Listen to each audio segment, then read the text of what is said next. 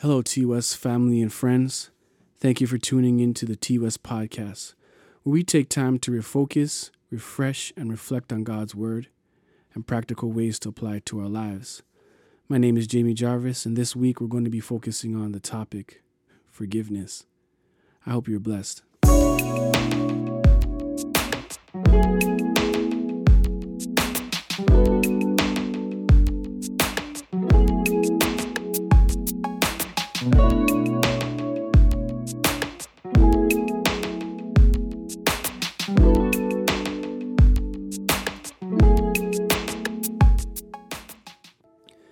This devotion is taken from The Grudge by Craig Groeschel. You can find out more about this in the Bible app. Forgiveness. It's a concept we all know we should extend to others, but it's easier said than done. When I imagine forgiving others, I always had a picture of what it looked like. First, the person would realize on their own what they've done and how deeply it hurt me. Second, they would come up with some big apology, wanting to put forth effort and hard work to make everything okay in our relationship again. Sounds simple, right? I, I laugh at myself reading that, knowing that the perfect picture I had in my head is wrong. You see, forgiveness isn't about the other person. Forgiveness is a decision I have to make for myself. A decision to let go of my grudges and choose freedom and love over anger, to choose peace over pain, and to choose keeping the relationship over keeping score of who's right.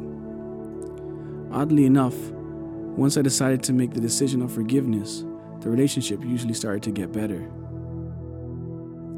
This isn't a new concept. Since the beginning of time, humans have hurt one another. But we've all got a choice to either keep holding on to the grudge we've been carrying. You know, that self justified anger that weighs us down and keeps a detailed list of how the other person has hurt us. Or let it go, moving our pride aside and deciding the relationship is worth fighting for by giving our forgiveness. Here's the deal Holding on to a grudge is kind of like holding on to a cactus. Hang with me on this. It keeps others away from you and it keeps pain inside of you. It doesn't matter if someone else handed you that cactus, it's your responsibility to put it down. In Ephesians, Paul tells the church to lay aside all bitter words temper tantrums, revenge, profanity, and insults. Instead, we should speak kind and loving words towards one another. Why? Because God has graciously forgiven us. We are so unworthy of forgiveness, yet Jesus gives it to us freely.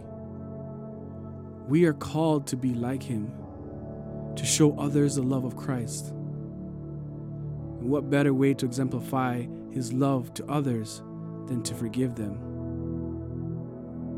I leave you with this question What grudges are you holding on to? How might you let go of your grudges and choose to forgive instead? As we think on these questions, let us meditate on this song by Jonathan McReynolds entitled People. They are the best and the worst you've created. Loving and hating and opinionated. Loners in basements and those congregated. Deliver me. Far from the peaceful shore I was sinking Deep in the ocean of thoughts they were thinking. I don't know what validation I was seeking. Deliver me from people, people. When you said you could heal me from anything,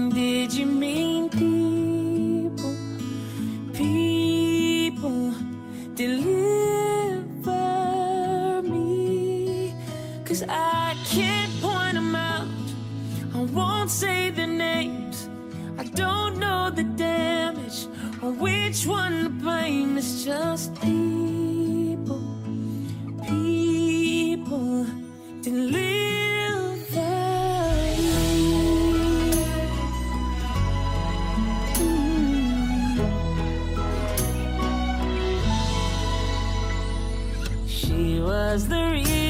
I smiled in the morning. He took the last bit of joy I was storing. That's too much power for anything